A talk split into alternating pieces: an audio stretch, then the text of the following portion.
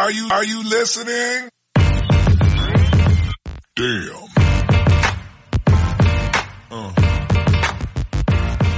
Yeah. ¿Qué pasa, bolers? Bienvenidos a Massive Ball, vuestro podcast de opinión de la mejor liga de baloncesto de Europa. Muy buenas a todos, Jaime, Marcos, Jorge, ¿cómo andamos? Buenas noches. Muy bien, con ganas. Escopeta Jorge, cruzada. Eso es, tienes que decir, ¿eh? Para los que no te... Tienes que hablar, para los que no te ven por... por He estado, YouTube. he estado esta semana un poco más flojo y vengo.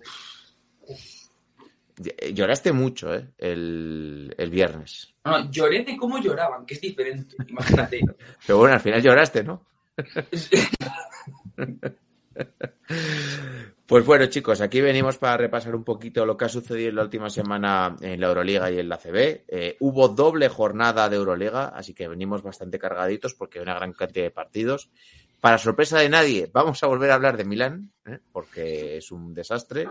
Hay bastantes rumores de, de- de posibles cambios, de fichajes, de entrenadores. Lo hablaremos un poquito luego con, con Marcos. Hablaremos de la actualidad de los equipos españoles. Jaime nos hablará un poquito también de la lesión de Van Rosson. Eh, y por último, tenemos un par de secciones eh, adicionales.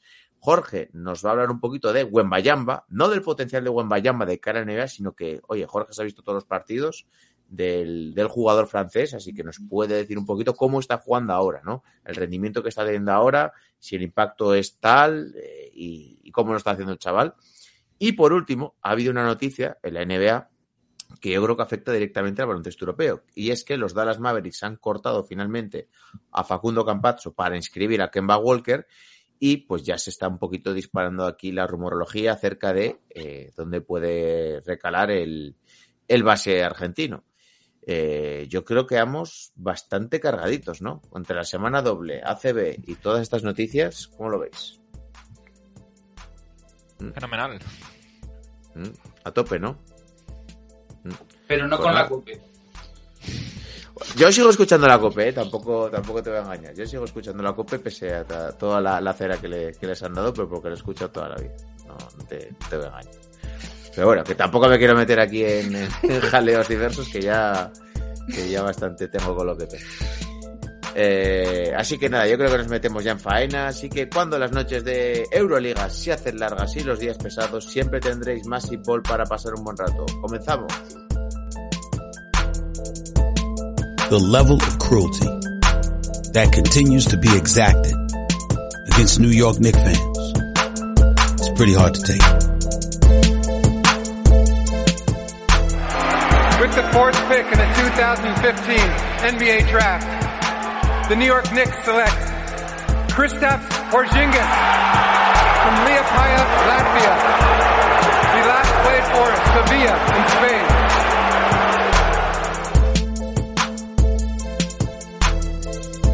How much more can you stink?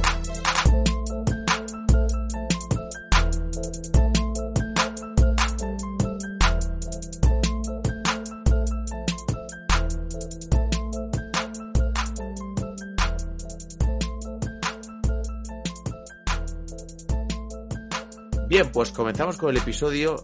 Ha habido jornada doble de Euroliga la pasada semana, así que muy rápidamente vamos a repasar marcadores y clasificación.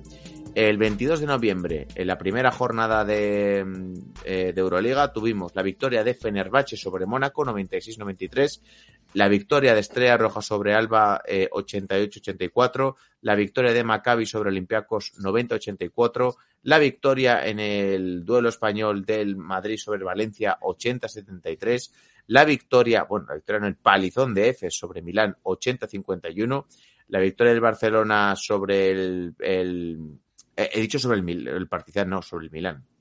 Eh, después la victoria del Barcelona sobre Partizan 79-68, la victoria de Panathinaikos sobre Virtus 88-85, le ganó el Bayer Asbel 75-74 y Vasconia ganó a Zalgiris 93-73.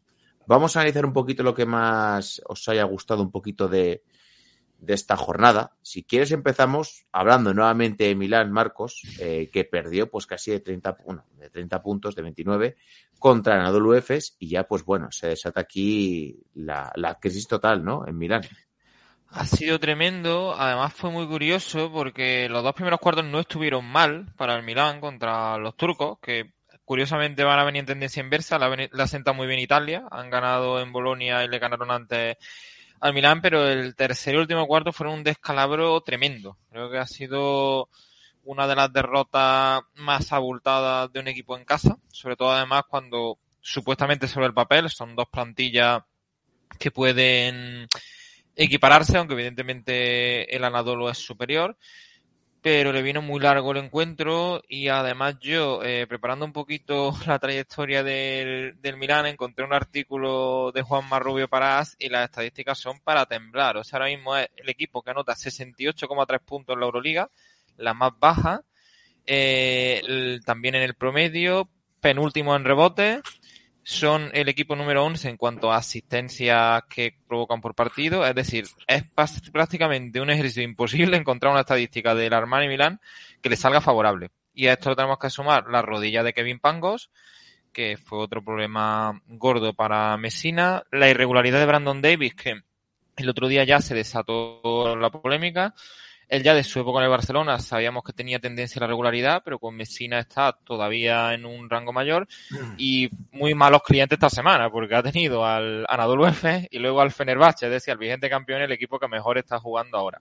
No sé cómo lo habéis visto vosotros, pero desde luego creo que ha sido muy sintomático eh, todo lo que le está pasando y creo que es el equipo que está confirmando las malas sensaciones que decimos y que se traducen que solamente lleva tres victorias y bueno, ha tenido algunos partidos, por ejemplo, el que perdió contra el Madrid, que no jugó mal, pero el Barça lo arrasó en el Palau. En la segunda mitad contra el Anadolu fue tremenda y contra Fenerbahce se dejó remontar, si no recuerdo mal, 16 puntos. Así que no sé cómo lo veis vosotros, pero para mí esto tiene pinta de que por mucho que diga Messina que el señor Armani le está dando confianza, no descarto que lo, que lo cesen. No sé cómo lo veis vosotros. Yo creo que es la pregunta, ¿no? ¿Cuándo van a echar a Messina? ¿No? Yo estuve leyendo el otro día y fue él mismo el que creo que estuvo comentando que lo que dijimos la semana pasada, que se daba de margen hasta diciembre y si creía que no era capaz de revertir esta situación por su cuenta, que era el primero en dimitir. O sea que vamos, tiene no sé cuántas jornadas quedan de aquí a Navidades, pero cuatro, como mucho, para, para ganar las cuatro, porque vamos, es que cualquier otra cosa es terminar con margen negativo la primera vuelta. A ver, aquí es lo que dices. Eh, mirando un poco los puestos de playoff, que sea el objetivo que tenga Milán, tiene suerte de que siga dos victorias, porque está con tres victorias, siete derrotas, y el playoff lo marca Vasconia con 5-5. Quiero decir que es una situación que es revertible. A ver, estás a dos victorias, pero estás último y tienes un montón de equipos por delante. De hecho, son dos, cuatro, seis, ocho, nueve equipos. Te quiere decir que no es que ganes dos partidos y te metas, pero bueno, es algo que, que es accesible. Eh, Jorge, ¿tú, ¿tú qué harías? Porque esto ya pasa de castaño oscuro. Yo lo dejaba, porque sí, cada semana es un espectáculo nuevo, entonces lo paso pipa. O sea, yo si, yo si fuera el presidente del Milán, lo echaba. Pero yo creo que el resto de aficionados que tenemos tanto cariño a, a Messina estamos deseando que siga, vamos, si sigue tres años mejor, vamos. Es impresionante. Y, sigo diciendo que lo de Kevin Pangos, ahora vale, se ha la rodilla, pero la gente es un crack. Jaime, ¿has leído algo por ahí en, en redes sociales acerca de que puede ser que pues, estén planteando invertir más pasta, hacer fichajes, ¿no? Claro, es que eh, ahora parece que todo encaja un poco con la lesión de Pangos y su mal rendimiento, como dice Jorge, porque ya no es solo la excusa de la lesión, luego el malísimo nivel de Milán en 10 jornadas y que Dallas acaba de terminar el contrato de Campazo justo hoy. Entonces, eh, parece que los cuatro candidatos a firmar al argentino son, por presupuesto, Milán y Fenerbahce, por, bueno, por orgullo, por sentimiento Real Madrid. Y por necesidad un equipo de los que emerge con mucha pasta parece ser Partizan, que no creo que encaje mucho en, en lo que quiere Campacho por competitividad del equipo, pero claro, es que si a cualquier equipo le añades a Campazo ahora mismo en la Euroliga, sube bastantes peldaños. Y Partizan, que está jugando mucho mejor de lo que parecía, si, si firma un jugador del calibre de Campazo, pues igual puede terminar en una posición de playoff. Hilamos si queréis esto con lo de Campazzo. Eh, Partizan está a cuatro victorias, seis derrotas, pero ahora os pregunto, ¿es real eh, que Campazzo pueda ir a, a Partizan de Belgrado? Por el presupuesto que dijeron que tenían, no debería serlo, ¿no? O sea, dijeron que andaban sobre los 12 o 13 millones de presupuesto. Me parece, con las cifras que manejaba Fenerbahce, Milán y demás, que iban a pagar como 4 millones por temporada, no creo que Partizan, con el plantillón que ya tiene, aunque no se note mucho, pueda llegar a eso, ¿no? Parti- eh, Fenerbahce se dijo en verano que podía darle 10 por 3 más o menos, que es lo que cuadra. A mí me cuesta creer. Primero, a ver, ya no hablo del interés que tenga Campazzo, pero querrá tener un buen contrato. Eso borra un poco al Madrid, salvo que él, pues al final le tire un poquito lo sentimental. Eh, pero no sé, me resultaría raro que él se quiera un equipo que realmente no es contender a ganar la Euroliga. También buscar un poquito ese equilibrio rendimiento deportivo y salario, ¿no? Sí, pero terminamos. Es que, claro, a mí lo único que me hace creer un poco es que vimos una situación muy parecida con Vildoza yendo a Estrella Roja. Sí. Es un jugador que podría ir a cualquier lado, que es argentino y que por alguna razón termina yendo a un equipo serbio que teóricamente no es candidato a ganar la, la Euroliga, con lo cual. Pero yo creo que hay una diferencia. Yo creo que hay una diferencia con el caso de Bildoza. Con todo respeto, sí que Bildoza es un buen jugador. Bildoza no es Campazzo. Campazzo en No, Europa había sido el mejor base eh, de la competición.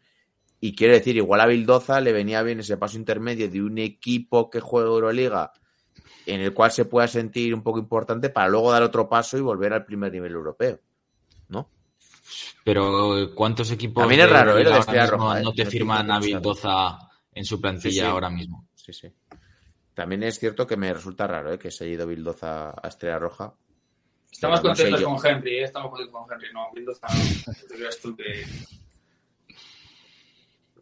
Eh, Marcos, ¿tú cómo lo ves, lo de Campazzo? Eh, Bueno, yo de, de todas las opciones, la que más me gustaría es Armani Milán, porque el recuerdo que tengo de Campaso en Euroliga, de un tío muy dominador, y estoy seguro de que en el Milán veríamos el peor Campaso posible. O sea, ya me da el morbo de, de ver cómo siguen estropeando jugadores. Pero al margen de la broma, yo lo del Fenerbahce no me lo terminé de creer. Y mira que apostaban con mucha pasta, y sí que era un candidato, porque como dice Oscar, yo creo que si Campaso vuelve, va a ser con hambre. Va a ser con, para un equipo competitivo y ahí ya la, la brecha se nos reduce bastante. O sea, me costaría mucho que se repitiera lo de Bildosa con el Estrella Roja. O sea, creo que las nóminas son poquitos los equipos que me salen donde él podría jugar.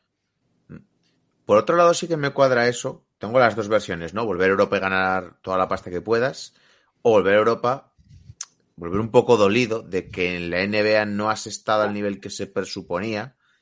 Y decir, venga, voy a ir a un equipo. Por eso digo lo del Madrid, que es lo único que, lo único a lo que se puede agarrar la gente del Madrid para que venga a Campazzo. Que igual el Madrid no le diga no.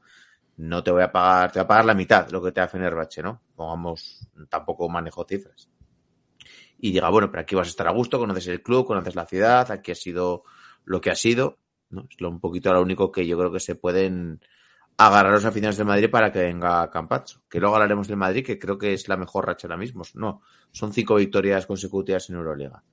Por acabar con lo de Milán, eh, lo has dicho tú antes, Jaime, plazo hasta, na- hasta Navidad y fichajes, o sea, que es gastar más dinero, pero yo creo que lo principal es cambiar el entrenador si la cosa no funciona. Jugadores hay, te gusten más o menos, pero jugadores hay. Sí, yo creo que es asentar un poco la rotación y los roles, porque parece que cada día un jugador tiene que hacer una cosa. Mm. Yo creo que una de las de las principales de los principales problemas que ha tenido Milán ha sido, por ejemplo, esa duda de, de Sean Thomas, que si tres, que si cuatro. Es que son cosas que, que no tienen sentido. Son probatinas de Mesina partido tras otro y los jugadores no saben lo que tienen que hacer. Entonces, hasta que no haya una rotación definida con roles definidos, ¿qué es lo que se puede esperar de Milán? Bien, pues para que no nos digáis que estamos todos los días aquí rajando en Milán, pero es que como no dejan de perder, pues no podemos hacer aquí otra cosa. Vamos a comentar un poquito la jornada de los equipos españoles eh, en esta primera de la doble semana Euroliga. Eh, tuvimos duelo nacional, el Madrid jugó en la Fonteta contra Valencia y consiguió su cuarta victoria eh, consecutiva en Euroliga, ganó eh, 80-73. Eh, Jaime, ¿cómo lo viste? Pues yo creo que el marcador engaña, porque no, no creo que Valencia tuviera ninguna opción en ningún momento de ganar el partido. Es que Madrid metió en el, primer, en el primer cuarto 31 puntos y a partir de ahí lo único que tuvo que hacer fue cuidar un poco ciertos detalles cada vez que Valencia se acercaba, pero la diferencia estuvo todo el rato rondando los 10, los 15 y en algún momento bajó de esos 10, pero el Madrid tuvo el partido muy dominado y el Valencia otra vez superadísimo en las cinco posiciones. Partidazo de Musa, que creo que fue el MVP de la, de la jornada Euroliga. 28 puntos, 10 de 13 en tiros de campo, 2 de 5 en tiros de 3, 2 de 2 en tiros libres, 6 rebotes, 2 asistencias, 32 de valoración. Y yo creo que es el jugador un poquito más en forma, ¿no? Del Madrid en este inicio de temporada. No sé cómo lo veis. Sin duda, yo de hecho lo que ha dicho Jaime, el marcador es muy engañoso en ese partido. Nunca tuve la sensación de que los taronjas se pudieran acercar. Y aunque sea una barbaridad, si ves la primera canasta has visto el partido, porque es un Musa recorriendo toda la pista y entrando a canasta y creo que refleja eso lo que está diciendo Oscar. El jugador con más ganas, el que marcó la pauta y el que ahí marca el ritmo. Se ve un Valencia que le estaba costando arrancar y un tipo que está como una moto ahora mismo. O sea, y además con una conexión con Tavares que han descubierto ahí que le está dando la vida al Madrid. Yo al Madrid lo he visto muy contundente en, en los tres partidos de esta semana. Sí, se podría decir un poco, perdón, es que me ha dicho con esta conexión de con Tavares y tal, que Musa está siendo todo lo que se esperaba de Avalde en apenas dos meses. Totalmente, totalmente eso. No, yo creo que aparte de eso está siendo el jugador más regular. O sea, ves todos los días un poco el box score y te des 12, 14, 16 puntos. Todos los días, días y día no. Al final tener un jugador así, eh, con, con, con unos porcentajes que están bien tener un jugador así en tu equipo, pues que te garantiza pues puntos. O sea, Gesson ya lo vemos algún día que mete buenos puntos. Últimamente está jugando un poquito mejor, pero también vemos el típico partido suyo que es de dos puntos, cuatro puntos, que también juega menos y no sabemos por qué. Musa sí que está siendo un poquito más regular. Eh, hilando un poco con lo que habéis dicho antes de Partizan. Barcelona ganó 79-68 a Partizan de Belgrado. Hubo un poco de lío en Twitter, me acuerdo que os lo pasé, cerca de las entradas que les vendieron a los del Partizan, se quejaron porque les anularon un poquito las entradas, parece que hubo jaleo y incluso me acuerdo que pusieron un tuit desde la cuenta de Partizan nombrando a La Porta y a, y Barcelona y bueno, eh, parece ser que los aficionados se quejaban de que pues venían un poco pues ultras, aficionados peligrosos y no sé cómo quedó al final si hubo jaleo o no hubo jaleo fuera del, del pabellón. No obstante, pues bueno, Barcelona también está en una muy buena racha y pues ganó, acabaron ganando el partido. Hace tiempo que se dice ya que en, la grada del, Palau, si eres del equipo rival, no puedes estar en una zona que no sea la del la que está ya puesta para el equipo visitante, que parece una sola tontería. O sea, que al final, en el WhatsApp, por ejemplo, luego hablaremos, pero el otro día el partido contra Zalgiris vinieron como 50 de Zalgiris, eh, yo entré con ellos por la puerta, les cacharon como si fueran delincuentes y solo eran tíos que iban por otras hasta las trancas que solo querían disfrutar del equipo. Y te digo, 50 de Zalgiris animaban más que todo el WhatsApp entero. Entonces, no sé, creo que pierdes mucho ambiente en, un campo como encima el, el Palau, que está todo echado encima y no sé, no, no, no entiendo la verdad. A ver, yo soy aficionado a peligrosos, lo entiendo, ¿eh? Yo es que lo aplico más a fútbol y yo he viajado bastante viendo equipos de fútbol y tal y, y entiendo que te pongan en sitios de, de, visitante porque yo he visto de todo, ¿eh? O sea, te digo de todo es de todo. Sí, pero que los asuntos los tiene un poco localizados, el, el, propio club ya. Ya, pero ¿cómo los, sí. ¿cómo los diferencias? Al final son entradas nominales que van ahí, te metes ahí ya, pero porque yo si quiero ir a ver a mi equipo a un campo rival no puedo comprar la entrada si vas por internet y ir a ver a no. mi equipo. Pues lamentablemente te pondrán te pondrán dificultades. Muchos lados. Eh... También es un poco, bueno, que el Barça viene de, de, lo que pasó en su momento con el Eintracht en, en fútbol, sí. que es que no creo que quieran volver a repetir algo parecido porque fue un ridículo absoluto. Y justo ha pasado esta semana en el campo del Valencia había mucha gente criticando a la organización porque se llenó de, de jugadores de, bueno, de aficionados de Salguiris eh, a pie de pista. Eh, del partido, eh, remontó un poquito, puso las cosas en su sitio el Barcelona en el segundo cuarto, eh, que tuvo dos buenos parciales entre el segundo y el tercer cuarto, y acabó matando el partido en, en ese, en ese momento, 13 puntos la Provítola, 11 Satoransky y fue suficiente, ¿no? Marcos, ¿cómo lo viste? Sí, a Satoransky muy bien, incluso mejor que la Provítola, que me gustó, pero a Satoransky lo vi, la verdad, muy, muy metido, con mucha superioridad física. El Partizan me ha sorprendido, tanto contra el Barcelona contra el Madrid, sobre todo en el segundo partido. Muy kamikazes con los triples, es decir, creo que a veces viven y mueren por el triple de una manera ya exageradísima.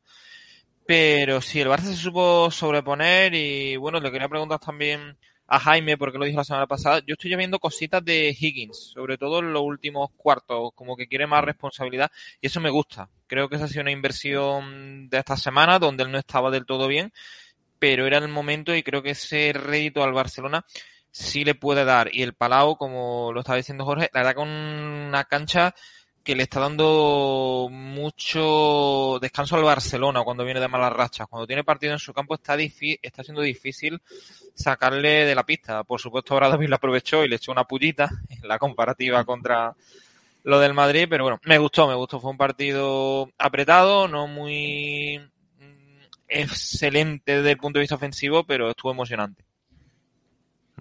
Bueno, es que la puya de Obradovich, mm, yo no sé cómo tomármela. Entiendo que a nivel organización y tal, vale, entiendo que fuera molesto por, para los aficionados de Partizan, pero es muy difícil ganar en el Palau en las últimas temporadas y es difícil ganar en el Wizzing porque juegas contra el Madrid, pero no por el ambiente que hay en el, en el pabellón. Entonces, bueno, si quieres ser una cancha difícil de superar en Europa, tienes que hacerte valer también en la grada, ¿no? Yo pienso.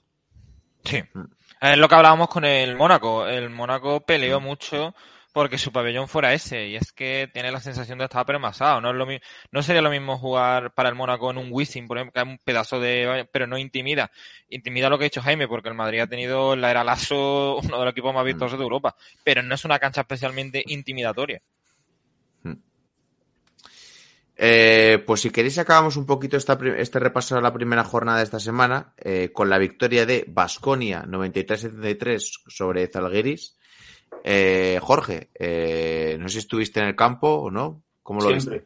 Siempre, Ahí siempre. Ah, fue, un, fue, un, partido bastante extraño porque al principio ellos salieron súper enchufados. Eh, salió Ulanovas lleva eh, 18 puntos en la primera parte, me parece, encima todas con la izquierda. Que tío más zurdo que Ulanovas, igual no hay en toda Europa, que solo, es que es increíble, solo tira hacia izquierda y nos clavó todas con la izquierda. Vamos, impresionante. Y luego en la segunda parte aparece Costello. Aparece Costello, los bases de Vasconia muy bien, quitando a Marcus Howard, que bueno, ahora ha nacido un poco de las cenitas, pero, pero la verdad es que. Tres puntitos, que, ¿eh? Llevamos varios días. Sí. Bueno, luego en el partido contra se, se sí. un poco, pero sí que es cierto que yo creo que ahora mismo Vasconia con los dos bases que tiene Henry y Thompson creo que es probablemente la segunda mejor pareja de bases de Europa porque creo que Misic y Larkin son inalcanzables. Leí en Twitter uno que decía que, que la pareja de Vasconia era la mejor de Europa. Yo creo que estando Larkin y Misic creo que ninguna pareja de bases como ellos. Y positivo la, la vuelta a la convocatoria de Steven Ino, que yo creo que es un jugador que a Vasconia le da una dimensión más en ataque aunque en defensa sea un agujero negro, creo que en ataque nos va a dar muchas más posibilidades y, contento. Y además se ganó los partidos que tenía que ganar en, esta semana de Euroliga y bien, bien.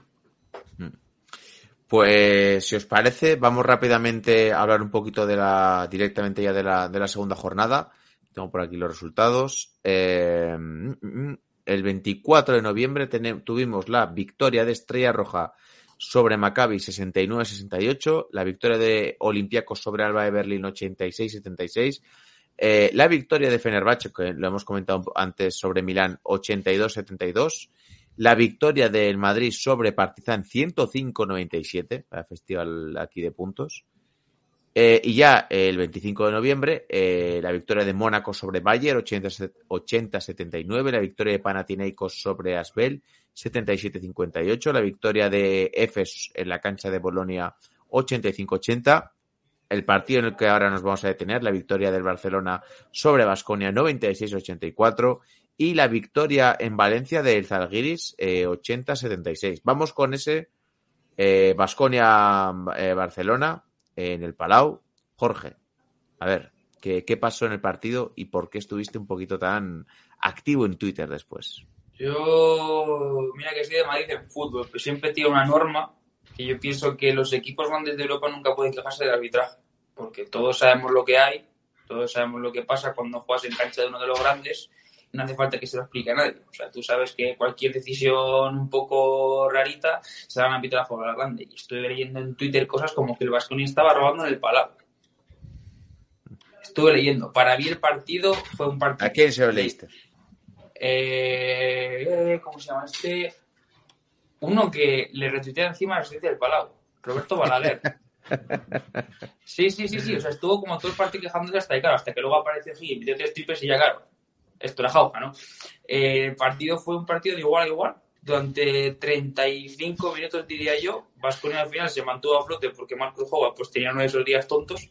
Hay un triple que mete de la esquina que yo creo que Pablo repetió 50 veces porque no, no me explico cómo es capaz de meter eso. Y luego eh, íbamos 82-80, creo. Dos segundos de presión para Barça, pidió tiempo muerto y así que vicios. Despiste defensivo, triple de Higgins desde la esquina. Metió cuatro triples seguidos, creo que metió Higgins o tres, tres o cuatro, y se acabó el partido. Lo que decías antes, Marcos, Higgins, ¿no? Sí. Yo es que le he visto como con muchas ganas de jugársela y eso me encanta. Yo creo que lo hablamos hace algún tiempo, si no sé si recuerdas, con Sergio Yul, la famosa esa que se tiró en el palo, que a mí me pareció bien que se la tirara porque la metió muchas veces. O el propio Mike Jane eh, contra Nadolu, que podía haber salvado la, la prórroga que luego ganan. Pero son jugadores que a mí me gusta que se la jueguen y además creo que el equipo quiere que sean ellos los que tengan ese momento. Lo que ha dicho Jor- Jorge, Howard estaba mm, en un día muy tonto, o sea, estaba, me- lo veía como una piscina, y yo me quedaría con los dos primeros cuartos que fueron espectaculares. Fue un non-stop de los dos equipos, que es que creo que termina además el segundo cuarto con un mate de Silva a dos Mm. manos, en plan, o sea, fue una locura los dos primeros cuartos. Yo creo que luego se serenaron un poquito ambos equipos, pero empezaron, bueno, el Vasconia tuvo algunos momentos de, de run and gun como el día ese del Maccabi, que fue impresionante. Y me gustó, la verdad fue un partido súper entretenido. A Henry cada vez lo veo mejor, lo que ha dicho Jorge, con muchas ganas. A mí además, incluso cuando empezó, se acordó de que no estaba del todo con el tono físico, ya le veía tres o cuatro detalles competitivos que me gustaron mucho. Y sí, creo que tiene ahí una pareja, el Vasconia, muy, muy interesante. Missy y Larkin van aparte, nosotros estoy también de acuerdo con Jorge, porque para mí Missy, que ahora se está descubriendo como un hombre orquesta, porque los pases que está dando a sus compañeros son increíbles, pero lo que tienen los vasconistas está muy muy bien. Lo que pasa es que lo que decía Jaime, yo creo que el Palau sí que ha sido muy intimidatorio en todos los sentidos. Está siendo una cancha donde es muy tienes que hacer un partido casi perfecto para llevártelo al Barça y que además está consiguiendo que el viento le vaya a favor. Jaime, eh, ya que habéis hablado todo de cosas buenas del Barça, y esto siempre lo dice Jorge, que Jokubaitis, Jokubaitis. Eh, ¿Qué pasa un poco por aquí? Es que. mm, Jokubaitis. No, sé- no sé qué tenemos que hablar exactamente de Jokubaitis porque. eh, desgraciadamente. Yo creo que igual lo de, lo de gran promesa de NBA ya se lo podemos quitar directamente. Yo espero que por lo menos Pero es que está siendo un- una cosa muy extraña. Parecía que. Bueno, es que yo creo que debe ser el año de, de la explosión de Jokubaitis, sobre todo porque el Barça necesita eh, algo de desequilibrio a veces, porque, bueno, ahora con Higgins, obviamente Higgins es el jugador que debe desequilibrar. Pero ha habido momentos que eh, era, bueno, ya lo hemos comentado, era la prosistema. sí. Y claro, es que tiene que ser Jokubaitis el que, el que tenga el balón y el que intente desequilibrar a veces. Y es incapaz porque la gran mayoría de veces que no consigue un tiro cómodo o una bandeja cómoda es un pase en salto que termina en contraataque del equipo rival y eso para un jugador que juegue 20 minutos en un equipo aspirante a la Euroliga no se puede permitir. Sí, es que aparte yo veo, eh, la Provítor ha estado jugando bastante bien en este inicio de temporada. O sea, ha tenido días de mucha anotación, de mucho acierto en el triple. Satoransky poco a poco está cogiendo galones. Higgins está volviendo bien de la, de la lesión. Yo veo que se va a quedar sin muchos minutos, ¿eh? Y este chaval lo que necesita es jugar, jugar y demostrar también, evidentemente. Entonces, me da un poco de mal rollo, ¿eh? La situación de, de de cara al futuro. Igual ahora se marca, tiene un punto de inflexión y hace muy buena temporada y nos queda a todos la boca, pero ya estoy, yo estoy empezando a pensar que no pinta muy bien. O sea, de, no pinta bien de cara a ser la gran estrella europea que nos, que nos habían pintado hace unos años. Yo no me escondo, yo lo dije, lo mantengo. me parece que es el tío más solo joven que ha habido en los últimos cinco años. O sea, creo que cuando, desde que se fichó de ya cuando fichó ya sí que vició por el Barça, que parecía que fichaba como a su niño bonito, su ojito de derecho, y si ni siquiera ya sí que es capaz de sacarle lo mejor, porque supone que es una persona que ya conociendo desde los 16 años, yo creo que se acaba la paciencia porque encima en el Barça o destacas ya o vamos, es que no llega ni a la mitad de lo que era Leandro Bolmaro. Y la gente con Bolmaro tenía dudas y tampoco decía que Bolmaro era un, un prospect top. Y ahora este sí, es que no, no tiene sentido. Sí, Nada más, yo Volmaro eso salió en un- Mucho de acuerdo. No, Estoy muy de acuerdo en lo de Volmaro porque era un jugador que ofrecía otra dimensión defensivamente en cuanto a envergadura. Me terminó mejorando el, tiro exterior y, parecía que en el cambio el Barça salía ganando y de momento la no explosión de Jokubaitis hace que, que aquel Barça del primer año haya sido el que más lejos haya llegado a la Euro- en, en Euroliga. Y bueno, eso, depende de cómo termine este año, que es el tercero. Hemos tenido un año con Volmaro, un año con Jokubaitis y, este habrá que ver, pero de momento yo creo que hay que quedarse con Volmaro. La, el margen de mejora de Jokubaitis sigue siendo larguísimo y el potencial lo tiene. Pero es lo que decís, o empieza a espabilar y a rendir desde ya, o se va a quedar en una eterna promesa que en un club como el Barça no se puede esperar a que explote a los 26 años. Bueno, lo de Volmaro, que lo estaba recordando ahora. Volmaro es número 23 del draft del 2020, que ese draft es uno de los peores que recuerdo en mucho tiempo. Bueno, a ver, está Edwards, está Lamelo, eh, está Okongu, está Halliburton, pero es que el resto vemos por ahí cositas difíciles. O sea, Edwards, Wiseman, Lamelo, Patrick Williams, Okoro, Okongu, Killian Hayes, Obitopi, Nat Villa, Jalen Smith, Devin Vassell, Halliburton, Kira Lewis, Aaron Naismith, Cole Anthony, Stewart, Pokusevski, Josh Green, Sadik Bey, Achiwa, Maxi, eh, Zeke Nagy y, Leandro Bolmaro. Leandro Bolmaro. Así que eso para que veáis. Que es que Bolmaro al final es una primera ronda, pero en un draft malo. Imaginaros lo que podría ser ahora Jukubaitis, que no entraría ahora mismo. Bueno, igual sí que entraría en una segunda ronda.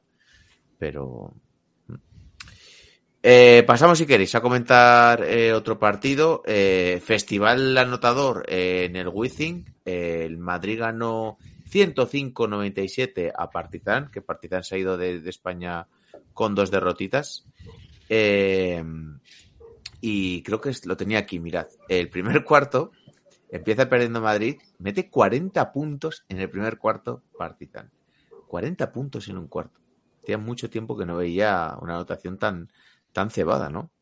Es que esto puede parecer bonito, puede parecer una maravilla, pero es que uno además se equivoca en la forma de jugar al Madrid, como le pasó al Alba de Berlín. O sea, tú no puedes ir al Wizzing a hacerte la del lanzallamas, tirarte 50 triples, porque es que en el momento en el que No, me- fallar, El Madrid te anota 32, te quiero Claro, decir, claro, es una claro, diferencia de claro. 8.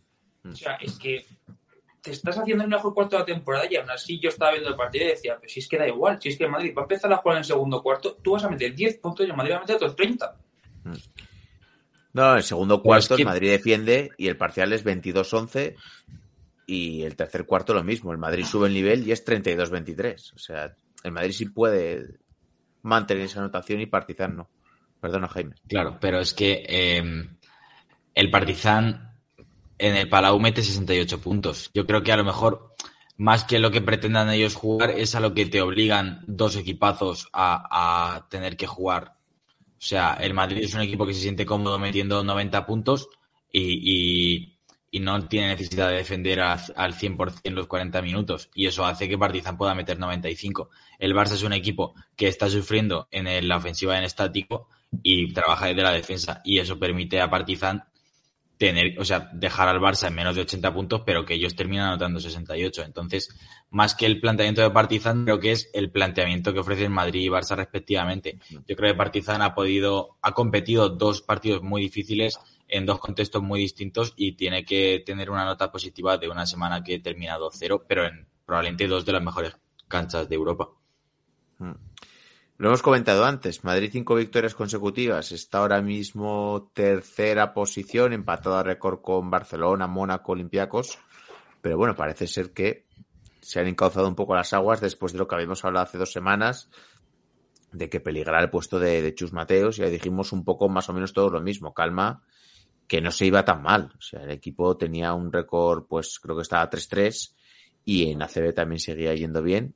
Ha vuelto ahora William Goss, que pues bueno, es un jugador más para poner en las posiciones de base que el Madrid tampoco anda muy bollante. Y sí que el equipo, pues no sé, lo, se le ve con un poquito más de energía y con las cosas un poco más claras, ¿no? Sí, un equipo que está funcionando muy bien. Lo que pasa es que también conocemos el Madrid, lo dijimos, si ahora tiene un tropezón en la CB, volverán los titulares sensacionalistas. Yo creo, Jorge lo ha dicho muy bien, yo el partido del Alba de Berlín y del Partizan veo muchas similitudes y creo que ahí hay que dárselo a Chumbateo, igual que le hemos criticado alguna cosita, por ejemplo, el Día de la Virtud, ha elegido muy bien la artillería con la que tenía que luchar esos partidos. O sea, yo lo que ha dicho, yo incluso en ese cuarto espectacular tenía el pálpito que el Madrid se lo llevaba, porque el Madrid iba a apretar, iba a tener algunos minutos de buena defensa y no se le iba a sacar la pólvora. A Kevin Pander y compañía en algunos tramos sí le pasó, y yo además me acuerdo, el último cuarto cuando ya están cerrando, hay un Nali de Jules a Tavares que es súper e insultante en Euroliga que puedas tener una pieza que te dé esa ventaja física, o sea que fue parecía de, de hombres contra niños. O sea que yo creo que el Madrid se puede dar por muy contento con esta semana que lleva, porque todos los partidos, el del Betty, el del Partizan, lo estoy viendo ganar con solvencia lo que he hecho. Tengo la sensación de que va a ganar, incluso cuando va atrás en el marcador. Hmm. Cambiamos, si queréis, de partido eh, para hablar de la victoria de Zalgiris en cancha de Valencia, eh, 80-76, y aprovechamos para hablar de la lesión de, de Van Rosson, que antes no lo hemos comentado. Eh, ¿Para cuánto tiene? Jaime. Pues eh, Sam Van Rosson ha tenido molestias desde hace ya más de un mes, que se confirmó por Twitter por la cuenta oficial de Valencia que era duda por molestias y ha seguido arrastrando esas molestias porque la planificación de Valencia era de tener tres bases y un combo, un combo Jared Harper, que no, no puede ejercer como combo, tiene que ejercer como puro escolta porque cada vez que tiene el balón es un desastre para Valencia. Entonces, claro, la baja de Martin Hermanson, que era algo que ya se sabía que iba para largo y el club decidió renovarlo, contando con él como tercer base desde el principio de temporada, es algo un poco inexplicable, porque claro, Chris Jones está dando un gran nivel, pero a poco que se ha lesionado Van Rossum, que ahora debe pasar por quirófano y tener lo que se ha confirmado es al menos un par de meses, te hace eh, ir al mercado. Pero, ¿qué pasa? que Valencia no quiere ir al mercado. Entonces termina pescando a un jugador como Guillem Ferrando, que ha dado buenos minutos en ACB cuando, cuando estuvo la temporada pasada. Es un base sólido, un jugador con muy buen manejo de balón, con muy buena lectura de juego, pero que en Leboro, bueno, os leo las estadísticas, 9,9 puntos, 52% en tiros de 2, 30% en triples, 3 rebotes, 4 asistencias. Son números de ser un base más que sólido en Leboro, pero es que extrapolar eso a 15 minutos en Euroliga como segundo base del equipo, no sé cómo va a funcionar. Y que luego cuando llegue Hermanson y vuelva a Rossum, habrás cortado la progresión de un tío que debe ser tu futuro para que termine siendo el cuarto base del equipo más Jared Harper. No, no entiendo muy bien el, el, movimiento pudiendo firmar un temporero de un par de meses o tres y si funciona bien con los problemas que, está teniendo Valencia en la confección de plantilla, dejarlo hasta final de temporada. Pues bueno, ahí os cuento un poco, Jaime, la problemática con la configuración de plantilla que está teniendo Valencia y la lesión de, de Van Rosson. Eh, muy rápidamente, ¿algún resultado de estas dos jornadas de otros equipos que queréis destacar? ¿Algún partido que os haya llamado la atención? Y ya pasamos un poquito a la parte ACB y hablar un poquito de buen Bayamba también. Estrella Roja desde que está Dusko no falla. A mí me gustó mucho sí, el... que... Perdón, perdón Jaime, sigue, sigue. No, no, que yo iba a hablar en, en general de, de, lo difícil que es ganar en, en, Euroliga y de lo que cambian los resultados, porque por ejemplo Maccabi vence en casa a Olympiacos que parecía un equipo infalible y luego pierde en el campo de Estrella Roja anotando apenas 68 puntos. Eh, Alba Berlín lleva ya semanas sin ganar después de ese inicio fulgurante que teníamos. Mónaco fue incapaz de ganar en casa en uno de los mejores partidos que ha habido hasta la fecha en la Euroliga, que no lo hemos comentado ante Fenerbahce y luego sufre un montón otra vez para ganar en casa a un Bayern Múnich que ha empezado fatal.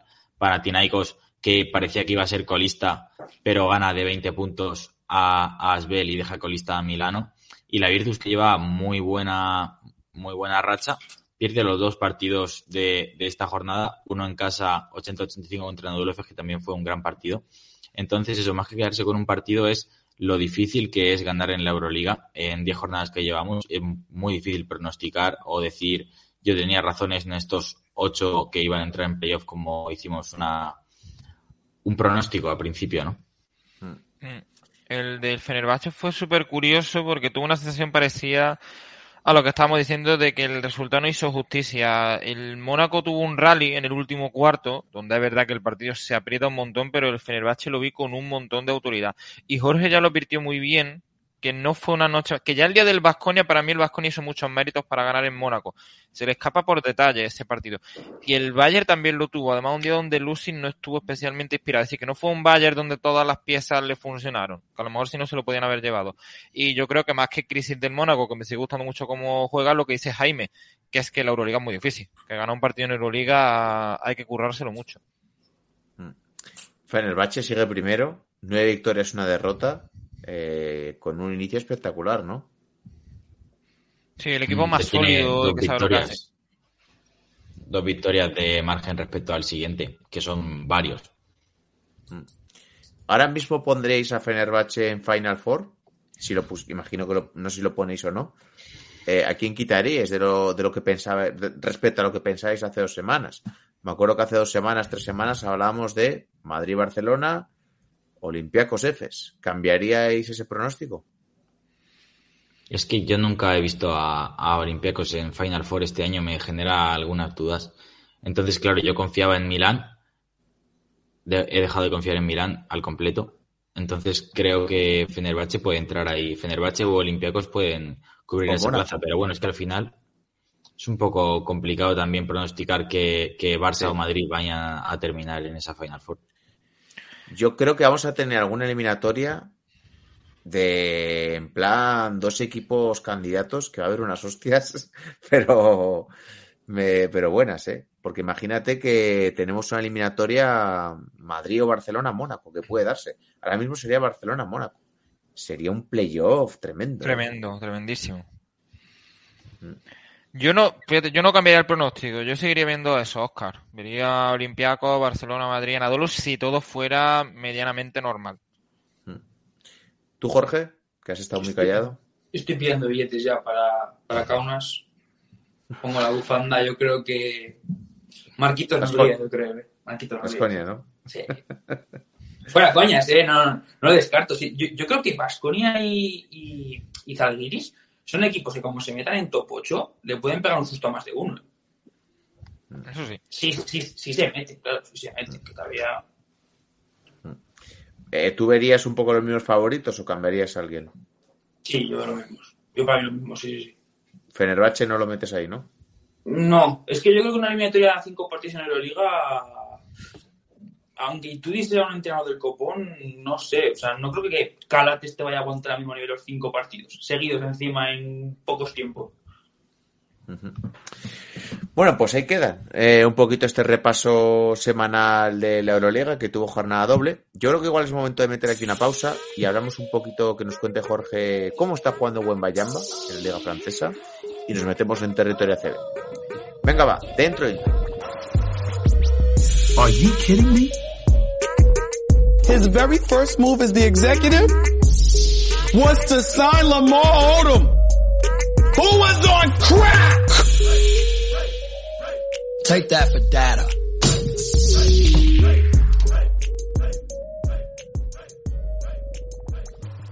Bien, pues continuamos con la segunda parte del episodio. Eh, vamos a hablar de Wembayamba, vamos a hablar de ACB. Eh, Jorge, eh, yo he planteado, te he planteado esto como no algo de potencial, que ya sabemos que es algo que, bueno, muy tremendamente subjetivo. Sí. Eh, cuéntanos un poquito qué tal está jugando Wembayamba en la Liga Francesa para dar un poco contexto contra qué jugador está jugando, el nivel de la Liga Francesa, eh, cómo lo está haciendo, ¿no? ¿Qué es lo que, Sí. qué es lo que es real ahora mismo? de este A chaval? ver, lo primero que hay que decir es que realmente el equipo en el que está Bayamba, o sea, si él ha elegido ir a ese equipo es porque a él le han prometido que en ese equipo va a ser el centro de atención de todo, o sea, todas las jugadas van a ir alrededor suyo y así está siendo. O sea, al Recordemos final, en qué equipo está para aquellos que no estén situados. Boloña. Boloña le evalúa.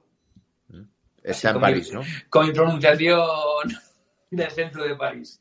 Pero sí, o sea, es, es, es un equipo realmente que, a ver, el nivel de esos jugadores, aparte de, de Buen Bayamba, está Van Yassi, que a alguien igual le suena porque estuvo en, en Andorra, me parece, creo que estuvo, creo. Y luego también Tremont Waters es medianamente conocido en Europa.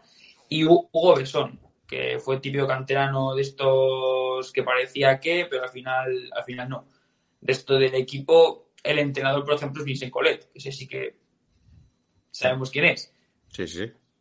Eh, a ver, es un equipo que realmente, si, si tú ves los partidos, el 85% de las estaciones son para Bayamba, son eh, aclarados, son salidas de bloqueo hacia esquina, o sea, es todo para que se luzca y es lo que, por lo que creo que está allí. Realmente, de momento no ha jugado contra ninguno de los equipos grandes de, de Francia en Liga, así que tampoco todavía podemos saber cómo, cómo compite contra un equipo grande, pero tiene creo que 23 con algo puntos de media y tiene hasta de 30 puntos cuatro partidos seguidos. Si ves los partidos, son más los highlights, yo creo que, que intentan sacar en Twitter que realmente, no lo sé, no voy a decir su impacto en el juego, porque obviamente pues tiene un montón, pero a mí no me, no sé.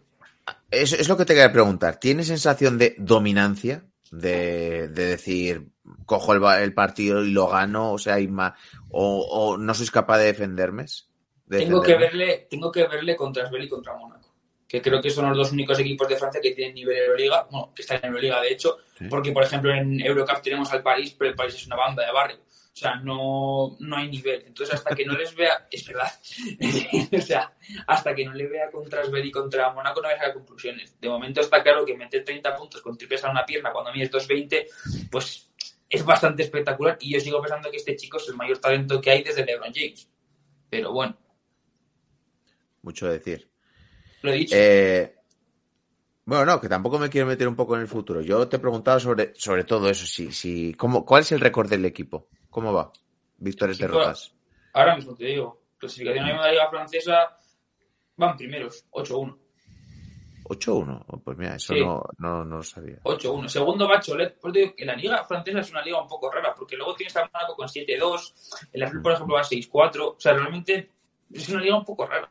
Pero no creo que esté teniendo toda la influencia en el juego como muestran los números. Hmm. Mucho highlight de bandejas de triple, triples a una pierna, pero realmente juego ordenado, que bueno, que luego cuando vaya a la NBA eso se la va a sudar tres narices, pero no. Hasta que no le vea contra Mónaco y contra no voy a sacar conclusiones. Sí. Y contrincantes un poco a los que se ha enfrentado, ya has dicho que contra Mónaco y contra Sven no ha jugado, pero pivots, o sea, le ha defendido gente tocha, de verdad, gente con kilos, gente con peso, gente que igual le, le dé un poquito de cera. No, quizás. Es que no, no ha jugado todavía contra ningún jugador con, con nivel de Euroliga, por así decirlo. Entonces, así como el año pasado cuando jugaba con Asbel, pues cuando se enfrentaba contra pibos nivel de Euroliga, pues quedaba un poco en evidencia. Este año es como. De momento juega con niños, para que te hagas una idea. Y por ir acabando, tú el año pasado sí que le viste, y los años anteriores, jugar contra, contra equipos Euroliga. Sí. ¿Hay qué sensación que te dio? A mí me, me gustaba más cuando jugaba con Asbel, por ejemplo, ese partido que jugó contra Vasconia. Jugó como 10 minutillos, hizo un mate por línea Hizo de fondo mate, sí, espectacular. Sí, o sea, yo creo que sigo pensando que se ha equivocado. O sea, pienso que, a ver, igual para su cuenta bancaria va, va a ser la leche porque con los highlights va a vender mucho más, pero realmente lo que iba a progresar en Asbel a nivel de físico y de jugador, creo que iba a servir de mucho más en el futuro. Pasa que ahora, a ver, es un número uno seguro y vamos, se van a pegar por él. Es que eh, daba Sí, sí, la sensación de que el año pasado estaba un poco desaprovechado, ¿no? En Asbel, porque los minutos que jugaba parecía que no que fuera absolutamente dominante como lo fue Doncic antes de llegar a la NBA, pero que podría hacer, podría haber hecho mucho más de lo que hizo en Euroliga si hubiera jugado esos por lo menos 15 minutos por encuentro que no llegó a promediar. Sí, encima que Asbel fue, si no fue colista, fue penúltimo de la Euroliga. O sea, al final, si no tienes espacio para que un jugador como ese desarrolle, caso de este año, por ejemplo, con Adaimar en Zaragoza. Sí, sí, Si en, a decir. Zaragoza, si en un Zaragoza no puedes jugar, ¿dónde vas a jugar? Pues si en un Asbel en Europa no puedes jugar, ¿dónde vas a jugar? Eh, estaba también el hermano de Anteto, ¿no? Y tampoco había, no acababa, quiere decir que no acababa jugando 30 minutos, ¿no? O sea, Bueno, no- es que al, hermano de Anteto le pesa mucho el Es apellido. que, Es que le pesa mucho el apellido porque es más malo que, que Abundio, el pobre chaval. Pero bueno, Ya me lío. No sé si era Costas o era el otro Al, o Ale- o cómo Costas. era. Sí. Era Costas, Costas, ¿no? Costas. Alex era el que estaba en el Murcia también, ¿no? Sí, O- sí, Alex es el que estuvo en Murcia, sí. sí. Y Tanasis, pues es el que está en, ahí. En, El que en. Bilbao. Ahí está. El que le protege de, de Montres Harrell.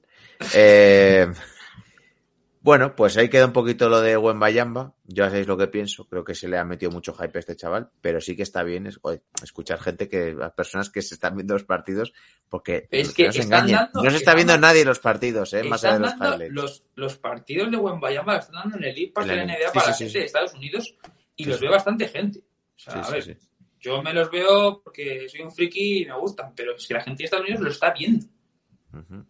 ¿En el League Pass de España se pueden ver? No. Cuando están jugando te, lo, te llega la notificación, pero cuando antes te pone que solo es para, para Estados Unidos. Para aquellos que lo quieran ver, enlaces piratas, ¿no? No hay forma, hay forma legal de verlos, pregunto.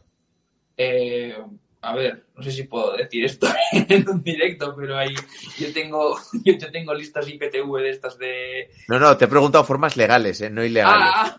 Aparte de lo ilegal.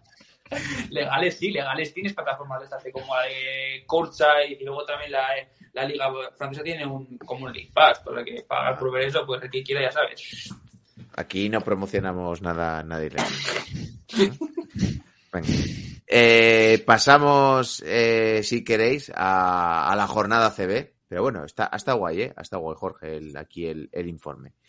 Eh, repasamos, si queréis, un poquito marcadores y clasificación.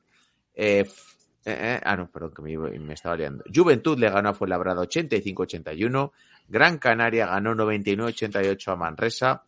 Eh, Tenerife, que sigue el líder, le ganó a Río Breogán eh, 61-86. Eh, Bilbao ganó en Zaragoza 74-67 a Casa de Mon. Eh, Monbus ganó en Murcia 84-80 a Lucán. Madrid ganó al Betis 73-55 en Sevilla. Barcelona ganó en Casa Granada 100-82. Basconia ganó eh, a Girona, que 95-68, que pudiste ver a Margasol en directo, Jorge. Y Unicaja ganó en Valencia 83-67. Eh, no sé qué, qué os apetece comentar primero. Igual, Jorge, si quieres comentar, coméntanos rápido la experiencia de ver a, a Marc en directo. Fue bonito, porque encima cuando hicieron la presentación, pues había bastantes vasconistas, estaba Kino Colom, estaba Garino, y como que la gente se animó y aplaudimos a todo el Girona. O sea, al final presentaron a Margasol, se podía Margasol, se podía a Aito García Reneses, y luego el partido es impresionante ver como un tío con 38 años, parece que tiene ya, ¿no? Que juega andando y andando escapado humilla a todo el mundo. O sea, a me parece una locura. Y, hombre, sí que se le ve que está un poco pues, pasado físicamente y que, y que le pesan los años, pero uf, es que es mucha clase. Una, una canasta que le meta Cochar en el poste, que tira un gancho del tiro libre y toda la gente se quedó como, "Guau, es que es, que es Margasol. Bonito, bonito porque no, no la había visto, porque en la época de Acasbay yo era muy, era muy joven y la verdad es que me lo llevo. Sí, es que andando 16-10 y 24 de valoración. Sí, sí. Jaime, que te he interrumpido, creo. No, nada, mejor lo de Margasol, porque yo lo que iba a decir era que ha sido una jornada bajo todo lo esperado, ¿no? O sea, creo que no ha habido ninguna sorpresa. Bueno, Y- Valencia, y- Unicaja, ¿eh? Bueno, Valencia. eh, ¿Hasta qué punto que Valencia haga el ridículo en casa es una sorpresa esta temporada? Es que 67 puntos, además en, en ACB que no puede combinar a Rivero, Webb y, y Jared Harper, con lo poco que tienen ya como plantilla, es que pff, con un equipo tan sólido como está siendo Unicaja, no, no esperaba otra cosa que, que no fuera la derrota. Eh, Marcos, ¿qué destacarías un poquito de la jornada? Pues, un poquito lo que estaba diciendo Jaime, vi al Unicaja muy sólido, sobre todo el papel de los aleros, que hicieron un trabajo muy muy bueno. Creo que el único problemita que tuvieron fueron los triples de Dubi, que está ahora saliendo muchísima tirada de tres y con mucho acierto. Y luego verdad que ha sido una jornada donde no hemos tenido muchas sorpresas, ¿no? El Barcelona y el Madrid cumplieron los pronósticos. Creo que el Madrid tuvo muy presente lo que le ocurrió en Zaragoza y se puso mucho las pilas y fue consciente de que el Betis iba a salir a apretar, pero luego se fue se fue de las manos completamente el partido. Y a mí eso lo que más me gustó fue, fue el partido de Unicaja. La verdad que creo que fue el más emocionante. Y vamos con envidia sana de, de Jorge de haber podido ver a Margasol. Yo lo vi aquí en Córdoba cuando vinieron con la selección, pero ahí estaba todavía un poquito... em, ya sabíamos que era buenísimo, pero claro, era una selección con tanto talento que, que salió poquito, pero lo que se le podía ver es lo que dice, impactaba mucho, impactaba mucho. Me imagino que tiene que ser una delicia verlo en este Creo último año. estuve pensando que tampoco hay tantos jugadores que, que tú vengan a tu cancha y que sientas total admiración y que todo el mundo que esté en la grada, en plan, no se te ocurra. O sea, si Margasol hacía una falta, nadie pitaba. Si Margasol, o sea, estaba la gente como esperando que, que pasara algo bueno para Margasol y eso me parece que hay muy pocos jugadores que lo pueden conseguir. Y creo que los hermanos Gasol serán de los, de los únicos. Porque Navarro, Yul, Rudy y Vitoria no, no van a conseguir eso nunca, pero vamos. Eh, hombre, yo creo que eso también es porque no han jugado o hace mucho tiempo que no juegan en ACB, no compiten aquí, Sí. no te tocan los huevos cuando vienen a jugar contra ti y entonces Sí. los ves como un poquito más idealizados en ese sentido. Por cierto, eh, Shannon Evans, nueve puntos para el que él mismo se autoconsideraba el mejor jugador de la competición, ¿no? Así Bueno. que bueno, ahí lo dejamos.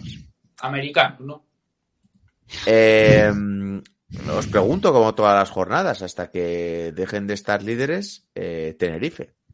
86-71, 8 victorias, una derrota en 9 partidos. Bueno, pues es que lo hablamos todas las semanas, pero oye, es que siguen ganando. Muchísimo mérito, muchísimo mérito en Tenerife. Sí, y es que eh, le mete un meneo con todo el respeto a Breogán, lo deja en 60 puntos Sí. en casa, se va en un- a un pabellón, o sea, jugar. Jugar en un pabellón de fuera entre dos equipos que no son Euroliga de ACB e irte con 85 puntos y dejar al local en 60 se ve muy pocas veces y luego además que el mejor de, de Tenerife esta jornada fue Fran Guerra, que es un jugador secundario, un gran jugador, pero un jugador secundario, no, no depende de Tenerife de Guerra. Y es eso, la profundidad de plantilla que han conseguido los tinerfeños esta temporada es, es una locura. Totalmente. Imagino que habrá varias franquicias en evento, esas en Vidorreta ya para la temporada que viene. No sé si los, los Boston Celtics o los Brooklyn Nets, ¿no? Una de las dos seguro que... Igual es igual- peor. Bueno, los Boston Celtics van primeros, pero a los Nets yo creo que peor no les puede ir ya. Que ya lo puedes hablar un poco con John Ball. Eh, por actualizar un poco, que lo hago todas las semanas, eh, Adaimara jugó cuatro minutitos, un puntito, y bueno, perdió, perdió Casa de Mon. No está jugando tanto como parece que, que, que- que lo iba a hacer en los, en los primeros partidos con cambio de nuevo entrenador, ¿no? Desaprovechado. Marketing. Lo que dije el otro día. Al final salió Porfirio, que había que cambiar la dinámica. Decir que los chavales iban a jugar. Yo pienso que es un chaval que solo con estar en la cancha... Langarita no jugó. tú. Por eso, o sea, solo con estar en cancha te cambia tiros. Te defiende a gente mucho más alta. Es una presencia física en, en la zona. Si no juega, Y termina jugando 27 minutos un Simanic que, que estaba siendo totalmente un jugador intrascendente. Yo de Simani, después de la que me haría en, los cuatro equipos de Superliga que tengo, no prefiero ni hablar, la verdad, porque vamos. Pufo de chaval no hay en toda la liga. Madre. Bueno, sí, Rodion Skurux, ya que estamos. Joder. Eh, pues si queréis, repaso un segundito de la clasificación. Primero Tenerife, como hemos dicho, líder en solitario, ocho victorias, una derrota. Con siete victorias, dos derrotas, Madrid, Barcelona y Gran Canaria, que lo hemos dicho antes, que bueno, no lo hemos comentado, ganó 99-88 a, a Manresa está protagonizando un muy buen inicio de temporada. Eh, después ya con seis victorias y tres derrotas tenemos a Unicaja y Basconia. Cinco victorias, cuatro derrotas, Juventud, Bilbao eh, y Covirán Granada. Cuatro victorias, cinco derrotas, eh, Río Breogán, Murcia, Valencia. Tres victorias, seis derrotas, eh, Monbús, Obradoiro y eh, Fuenlabrada. Dos victorias, siete derrotas, Casa de Mon, Girona y Manresa. Y una victoria y ocho derrotas, el Betis. El Betis que ahora mismo pues, es el peor equipo de la, de la competición. Eh, y echando un poquito el ojo para la siguiente jornada, eh, la tengo por aquí, que empieza el sábado 3 de diciembre, ya cambiamos de mes. Tenemos Manresa Juventud, eh, Bilbao Gran Canaria, Unicaja Casa de Mon, eh, Monbus Obradoiro Barcelona, eh, Girona Río Breogán, esto ya es el domingo, Tenerife Fuenlabrada, Basconia eh, UCAM Murcia, Madrid Valencia, domingo 4 a las 6 de la tarde, y eh, Granada, Granada Betis. Eh, ¿Algo que se nos haya pasado comentar de ACB, de Euroliga? ¿Algo que queréis destacar? Últimas declaraciones Yo- para todos. Yo terminaría alabando un poco más que al Barça, porque bueno, hizo- fue aquellos, esos no sé cuántos minutos hizo con 17-18 en tiros de campo, Mm. que bueno, al final es una hazaña de mucho mérito, pero bueno, al margen, eh, la vuelta de Kyle Kuric después de aquel golpe que se dio y un montón de tiempo sin jugar, que dio un nivelazo el otro día, terminó creo que con 17 puntos y anotó cuatro triples en el primer cuarto, entonces bueno, alegrarse, ¿no? Siempre de las vueltas de, de los jugadores a, a cancha. Jorge, Marcos. Mí me gustaría destacar lo que dijo Bombayamba, ¿no? Que lo mandaste por el grupo el otro día, ¿no? Su, su quinteto histórico de Europa, ¿no? A ver, el chaval perfecto no podía ser. Tenía que ser francés y tenía que decir gilipolleces. Pero sí, no me acuerdo muy bien cómo era, ¿no? Era. Lo tengo aquí, lo, lo tengo un segundo aquí que lo voy a mirar y así hablamos con propiedad porque Deja el, el plato fuerte para el final, por favor. El que todos Sí. sabemos, el que todos sabemos, déjalo para el final. A ver, un segundo. Mirad, aquí lo tengo. El otro día hicieron unas declaraciones Bayamba y le preguntaron sobre su, pues, el que para él era el mejor quinteto de Europa. Top 5. Y dijo, de base Tony Parker, de escolta Fournier, de 3 Yanis, de 4 Novitsky y de 15 y de 5 Rudy Gay. Sí, no, bueno, Ay, Rudy, eh, Rudy Gobert, Rudy Gobert, Rudy Gobert, perdón, Rudy Gobert. Rudy Gobert. lo de Gay lo has dicho tú, eso luego corta. Eh, eh, que claro, a ver, yo, pues bueno, lo de, lo de Gobert hasta lo puedo entender, porque es francés, es compañero tuyo, compatriota tuyo, y joder, Gobert te gusta más o menos, es un jugador importante en la NBA, ¿no? Pero lo de Fournier, ¿qué coño me estás contando? Fournier, mejor dos de la historia de la NBA o qué? Fournier, perdón, de la, de, de la, del baloncesto europeo. Depende de quién preguntes, ¿no? Pregunta a los de los Knicks, ¿sabes? Aunque bueno, Está hasta los huevos de él, está hasta los se, huevos. se ilusionan con Jokubaiti y Fournier tiene que ser pollo como Michael Jordan, también te digo. Pero bueno, esto también es contexto, pues eso, de lo que él ha visto y será un poquito más. También me parece coherente, ¿eh? es decir, pues he visto más estos jugadores eh, de, de Francia o de que son un poquito más contemporáneos a él, y pues son los que me gustan y listo. Pero bueno, oye, que es que se mire ¿eh? alguna cosita. Está por ahí, no sé, Gasol, Don, a Donchi, ¿por qué no lo mete? Do- Gasol, Donchi, toda esta gente, Es que ¿no? que también le pilla podría haber metido a, a Jokubaitis prácticamente. Pues bueno, chicos, yo creo que vamos a ir por aquí acabando el episodio. Eh, muchas gracias a los tres por haberos pasado por aquí como siempre. Y a vosotros que nos escucháis, eh, gracias por, por estar ahí. Sabéis que lo podéis hacer desde las plataformas habituales, Evox, iTunes, Spotify, el podcast. También lo podéis ver en YouTube. Like, un comentario, compartirlo con vuestros colegas para que lleguemos a más gente. Así que nada, chicos, eh, nos vemos la próxima semana. Saludos Jaime, Marcos, Jorge. Saludos. Y nos vemos la semana que viene. Un saludo a todos, chao, chao. the level of cruelty that continues to be exacted against New York Knicks fans. It's pretty hard to take. With the fourth pick in the 2015 NBA draft, the New York Knicks select Kristaps Porzingis from Liepaja, Latvia. He last played for Sevilla in Spain.